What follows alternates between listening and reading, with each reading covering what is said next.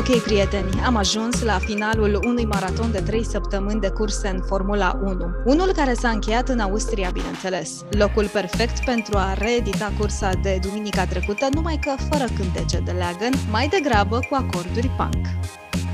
Înapoi așadar în decorul idilic cu dealuri înversite și lacuri cu apă cristalină. Acum la Marele Premiu al Austriei care s-a ținut pe același circuit Red Bull Ring de săptămâna trecută. Și dacă în urmă cu câteva zile îi spuneam Marele Premiu al Știriei și ascultam imnul provinciei, de data aceasta lucrurile sunt schimbate, iar înainte de start avem parte de imnul Austriei, doar că în varianta rock-punk interpretată de o trupă locală.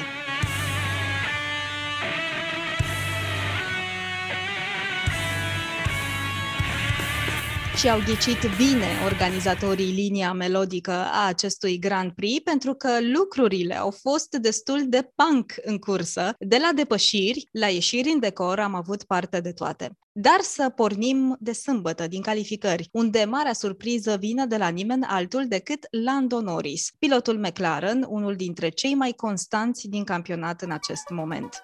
Lando, acest băiat de 20 și un pic de ani care a descoperit pace-ul cu McLaren, reușește în calificări să mă ridice de pe canapea și să mă arunce în genunchi pe covor, face un tur rapid și ia locul 2 la 48 de zecimi în spatele lui Max. Doar 48 de zecimi de secundă au despărțit McLaren de pole, care ar fi venit după 9 ani de secetă. Ultimul pilot care a reușit asta pentru echipa britanică a fost însuși Lewis Hamilton în 2012 pe circuitul Interlagos din Brazilia. N-a fost duminica asta pole pentru McLaren, însă Norris a reușit un timp mai bun decât ambele Mercedesuri și decât al doilea Red Bull. Un alt tânăr britanic și talentat, care a reușit pentru prima dată să ajungă în Q3 cu echipa Williams, este George Russell. Cred că nu este fan în Formula 1 care să nu țină cu George, care să nu spere la acea calificare în Q3, la acel punct cu Williams, care să nu fie rămas în genunchi de tristețe la Grand Prix-ul din Sakir de anul trecut, când era cât pe ce să câștige cu Mercedesul lui Hamilton. Russell the Rocket însă a trecut peste acel moment și iată-l în sfârșit în Q3 luptându-se pentru un loc cât mai bun pe grila de start. Și reușește ceva fantastic, așa că duminică grila arată astfel. Verstappen în pol, desigur, apoi Norris, Perez, Hamilton, Bottas, Gasly, Tsunoda, Vettel, Russell și Stroll. Vettel a primit o penalizare de 3 locuri pe grilă pentru că l-a blocat pe Alonso într-un tur rapid.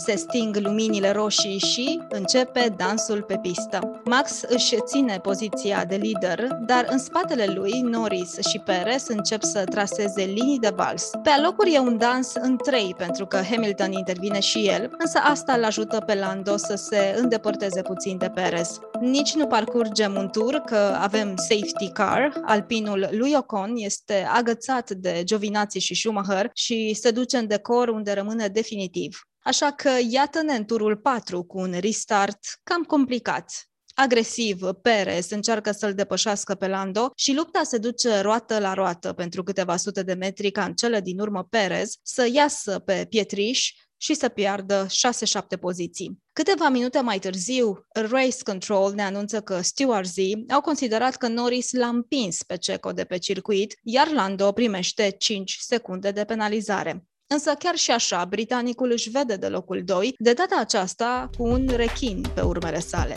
Lewis Hamilton. Între limitele acestui circuit rapid din Austria, Norris și Hamilton, numerele 4 și 44, încep un joc de urmărire. Continuă de fapt un dans de lider și follower dintr-un tango argentinian cu motoare turate și pneuri arse pe pistă. Când Lewis prindea o portiță în viraje, Lando venea și închidea elegant. Fără greșeală, Norris și-a apărat poziția atât cât pneurile au dus în fața unui Hamilton de șapte ori campion mondial, în probabil cea mai bună mașină din campionat. Iar inevitabilul se produce în turul 20, când Lewis, răbdător și calm, trece de Lando. Mai departe în cursă, zeii Formulei 1 încep să-l pedepsească pe Ceco Perez. Face o manevră asemănătoare cu cea a lui Norris și îl scoate pe Leclerc în pietriș. Primește 5 secunde de penalizare. Apoi o mai face încă o dată, îl scoate din nou pe Leclerc în decor și primește încă 5 secunde de penalizare. What a dickhead! Come on, this guy's a fucking dickhead! Practic, Perez este pilotul care a luat mai multe secunde de penalizare decât puncte la finalul cursei. De altfel, Grand Prix-ul Austriei a fost spațiul de joacă pentru Michael Masi, directorul de curse din FIA, care a împărțit penalizări pe bandă rulantă în acest weekend. 13 în total. Ne apropiem de finalul cursei și am văzut fix două cadre cu liderul Verstappen care a avut propria lui cursă depășind aproape toți piloții cu un tur și doar primii nouă au rămas în același tur cu liderul. Bottas are verde să-l depășească pe Hamilton după ce monopostul campionului mondial are o problemă tehnică, așa că finlandezul trece pe 2, iar Lando îl depășește și el pe Lewis în turul 54. La final, ordinea pe podium este Max, Bottas și Lando. Verstappen ajunge la 50 de podiumuri la doar 23 de ani, iar pilotul McLaren punctează titlul de Driver of the Day de la fani, dar și de la Hamilton. Such a great driver, Lando. Așa cum punctează și Hamilton, Lando este un pilot extrem de talentat, care anul acesta arată tot ce a învățat la McLaren. Nu degeaba Zach Brown și-a pus toți banii pe el. De altfel, McLaren a pus ochii pe Norris cu 2 ani înainte să-l aducă în Formula 1. În sezonul de rookie a impresionat și a reușit să puncteze în 11 curse. Anul acesta a adus puncte în fiecare cursă pentru McLaren. Are în total 4 podiumuri în carieră și în acest moment 101 puncte în clasamentul pe piloți, în fața lui Bottas și cu 3 puncte în spatele lui Perez. Sfatul meu? Uitați-vă cu atenție la Norris. Dacă totul merge cum trebuie, va fi noul campion mondial cu McLaren, poate în următorii ani, de ce nu? Ok, prieteni, așa s-a scris Grand Prix-ul Austriei. Peste două săptămâni mergem pe clasicul Silverstone, acolo unde, vă reamintesc, vom testa un nou tip de calificări. Dacă vor fi mai spectaculoase decât cele din prezent, aflăm atunci. Până una alta vă propun să aflăm mai multe despre IndyCar. Eu îi zic ruda mai mică a Formulei 1, Vlad consideră că nu, așa că haideți să aflăm mai multe. Cum ar fi dacă ți-aș spune că după ce urmărești cursa de Formula 1 în care Max Verstappen a depășit cu un tur aproape toți concurenții săi, ai putea să vezi o competiție unde spectacolul e asigurat mereu, unde piloții sunt competitivi și distanțele dintre ei rare ori trec de câteva secunde la finalul cursei. Praise the Lord, Hallelujah! Hai să vorbim iar despre IndyCar, alternativa americană la Formula 1 și de ce ar trebui să-i dai o șansă. Bărbați, femei, curajoși ai timpurilor au încercat mereu să-și depășească limitele, fascinați de mirosul de benzină și carburatoare încinse. Încă de la apariția primelor mașini ne-am dat seama că, dincolo de scopul lor de zi cu zi, putem să ne alimentăm cu adrenalină văzând cine e mai rapid. IndyCar s-a născut tot în acest context, iar istoria sa pornește undeva pe 1905. Au fost multe iterații și nume, așa cum nici Formula 1 nu a fost cu adevărat un campionat mondial până în 1950, deși curse existau și înainte. În varianta modernă, IndyCar e cel mai competitiv campionat de monoposturi de pe continentul nord-american. Și eu vreau să te convin că sunt zile în care combinația de Formula 1 și IndyCar poate să-ți asigure entuziasmul pe o săptămână întreagă. Să rămârim un lucru. Indy nu e despre piloți care fac doar stânga pe circuite ovale. În 2021, proporția oval versus circuit normal sau stradar e chiar în favoarea celor din urmă, iar de obicei e pe la 50-50, vreme de 16-17 curse pe sezon. Despre circuite ce să spun? Sunt relativ specifice. Dacă Formula 1 concurează pe Spa sau Monza, Indy are un mix de circuite permanente care nu sunt atât de avansate, cu boxe care sunt de fapt niște corturi, iar mecanicii sar peste un zid de beton în tipul unui pit stop. Pe lângă astea ai și circuitele stradare, care aduc mereu spectacol. Fie că vorbim de străzile din Detroit, Miami sau Nashville, orașul muzicii, străzile se animă cu sunetul motoarelor Chevrolet sau Honda, singuri furnizori din Indy, iar pe oval nu e pe gustul tuturor, dar ai mașini care sfidează logica la 380-390 de km pe oră timp de 2-3 ore, iar fiecare greșeală te poate costa cursa sau chiar viața. Am zis de motoare, dar ce trebuie să mai știi e că IndyCar e atât de spectaculos pentru că șasiurile sunt aceleași pentru toți, singure modificări fiind cele de setup sau aerodinamică. Și după mai multe incidente unde piloții chiar și-au pierdut viața în curse, Indy nu are un halo ca în Formula 1, ci un aeroscreen, adică un cockpit deschis, dar care are un parbriz de protecție. Dispozitivul și-a arătat eficiența sezonul acesta de mai multe ori, unde piloții au fost salvați de cauciucuri venite spre ei cu 200 de km pe oră sau mașini care s-au încărcat. Aeroscreen a fost testat și în Formula 1 de Red Bull, pentru că e producția inginerilor acestei echipe, dar F1 a ales Halo. Cu ce mai diferă mașinile din IndyCar și de ce sunt așa de spectaculoase uneori față de Formula 1? În primul rând, F1 are extrem de mult downforce. Mașinile sunt ripite de asfalt. Din acest motiv, o mașină de Formula 1 nu ar putea concura pe circuite din IndyCar, unde asfaltul e prost, aderența mică, iar diferențele de nivel sunt mult mai agresive decât Oru și Radion de la Spa. În schimb, mașinile din IndyCar nu au nici atât de multă aerodinamică, ceea ce nu le permite să fie spectaculoase pe un circuit de Formula 1, cum ar fi Circuit of the Americas din Austin, Texas. Dar această lipsă de downforce permite manevre dificile, derapaje în viraje, imagini pe care le vedeam în Formula 1 din anii 80 la Ayrton Senna sau Aaron Prost. Să nu mai zic că mașinile nu au nici măcar servodirecție, așa că virajele sunt mereu un festival de ajustări, de bruscări. Ajuns anul acesta în IndyCar, Roman Grosjean, fostul pilot de la Haas și supraviețuitor al unui incendiu anul trecut în Bahrain, spunea că prima oară într-o mașină de Indy a încercat să o conducă fin, cu mișcări atent alese, ca în F1. But this is not the American way, no sir. Mașina trebuie bruscată mereu, iar brațele unui pilot de IndyCar sunt mai ceva ca cele ale unui campion de Skanderberg. Și dacă am pomenit de Grosjean, trebuie să vorbim și despre piloți.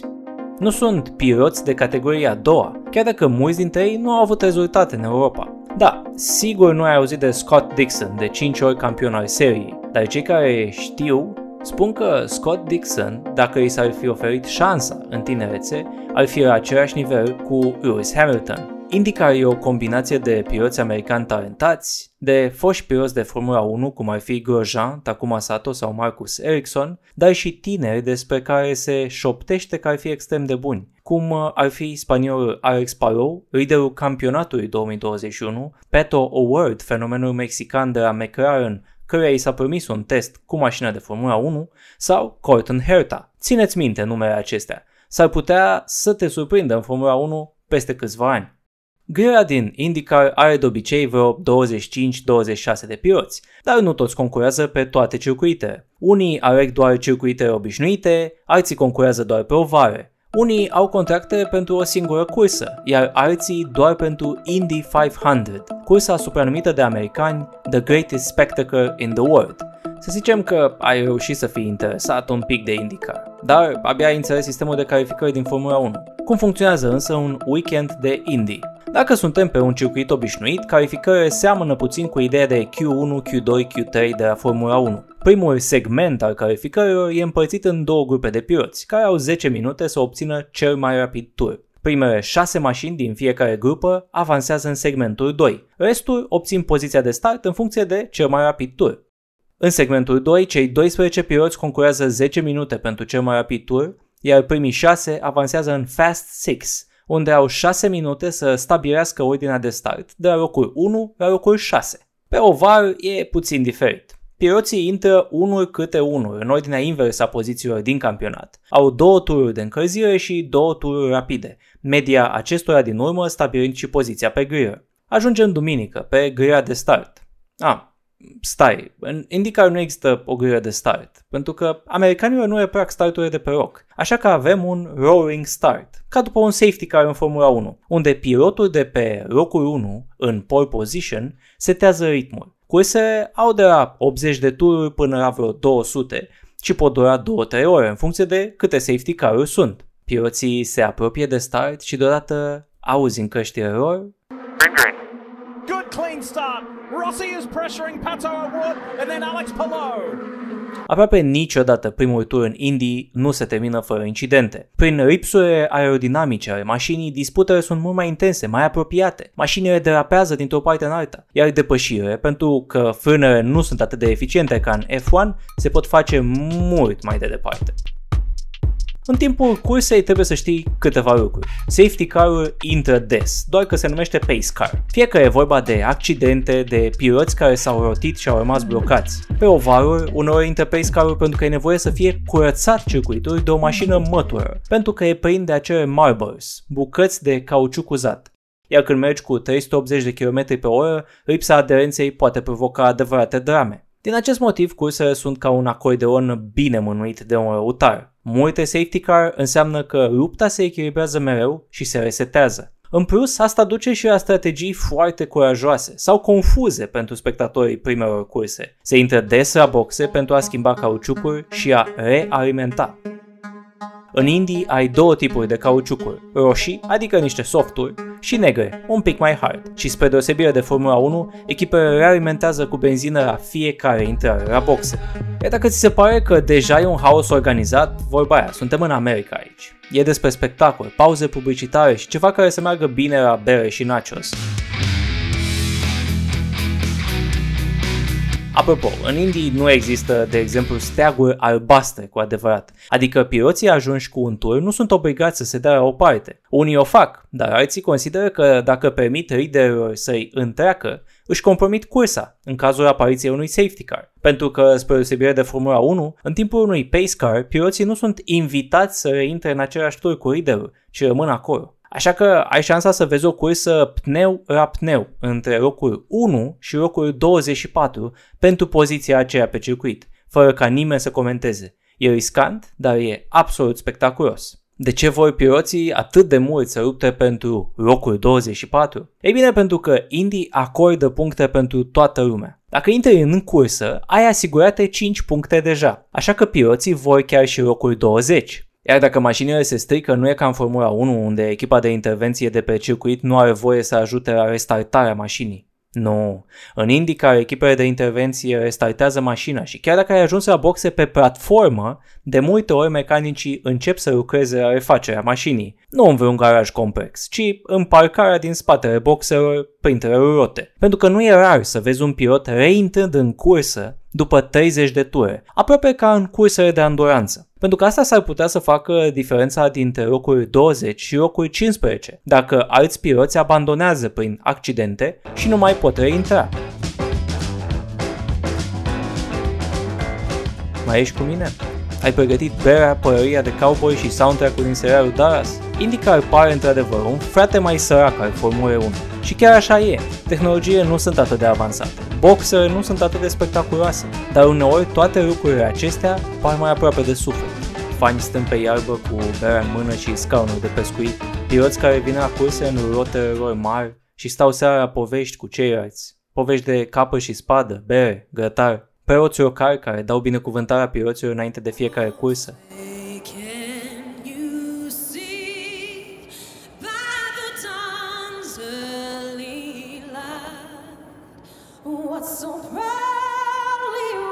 Imnul american cântat cu pasiune și piloții cuprinși de filonul naționalist lângă mașini, alături de toată familia lor. M-am lungit mai mult ca o cursă de indie cu 5 safety cars. În România, la TV, cursele sunt transmise de postul Sport Extra TV, dar o să-ți mărturisesc că poți să te uiți la ele mult mai autentic printr-un VPN pe o transmisiune de la NBC Sports. Pentru că înțelegi mult mai bine lucrurile, în timp ce comentatorii americani sunt entuziasmați mereu, iar reclamele ciudat de redneck rulează pe ecran iar și iar. În plus și orele de transmisiune sunt relativ ok, pe 7-8 seara duminică. Atât acum despre IndyCar. So, let's go on the road again. Ok, prieteni, cu aceste informații nebune din IndyCar se încheie episodul de astăzi. Nu uitați să dați follow acestui podcast pe platformele pe care le ascultați. Următoarea cursă este în Marea Britanie, la Silverstone, iar noi ne reauzim data viitoare la Pit Stop cu Ștefan. Pe curând!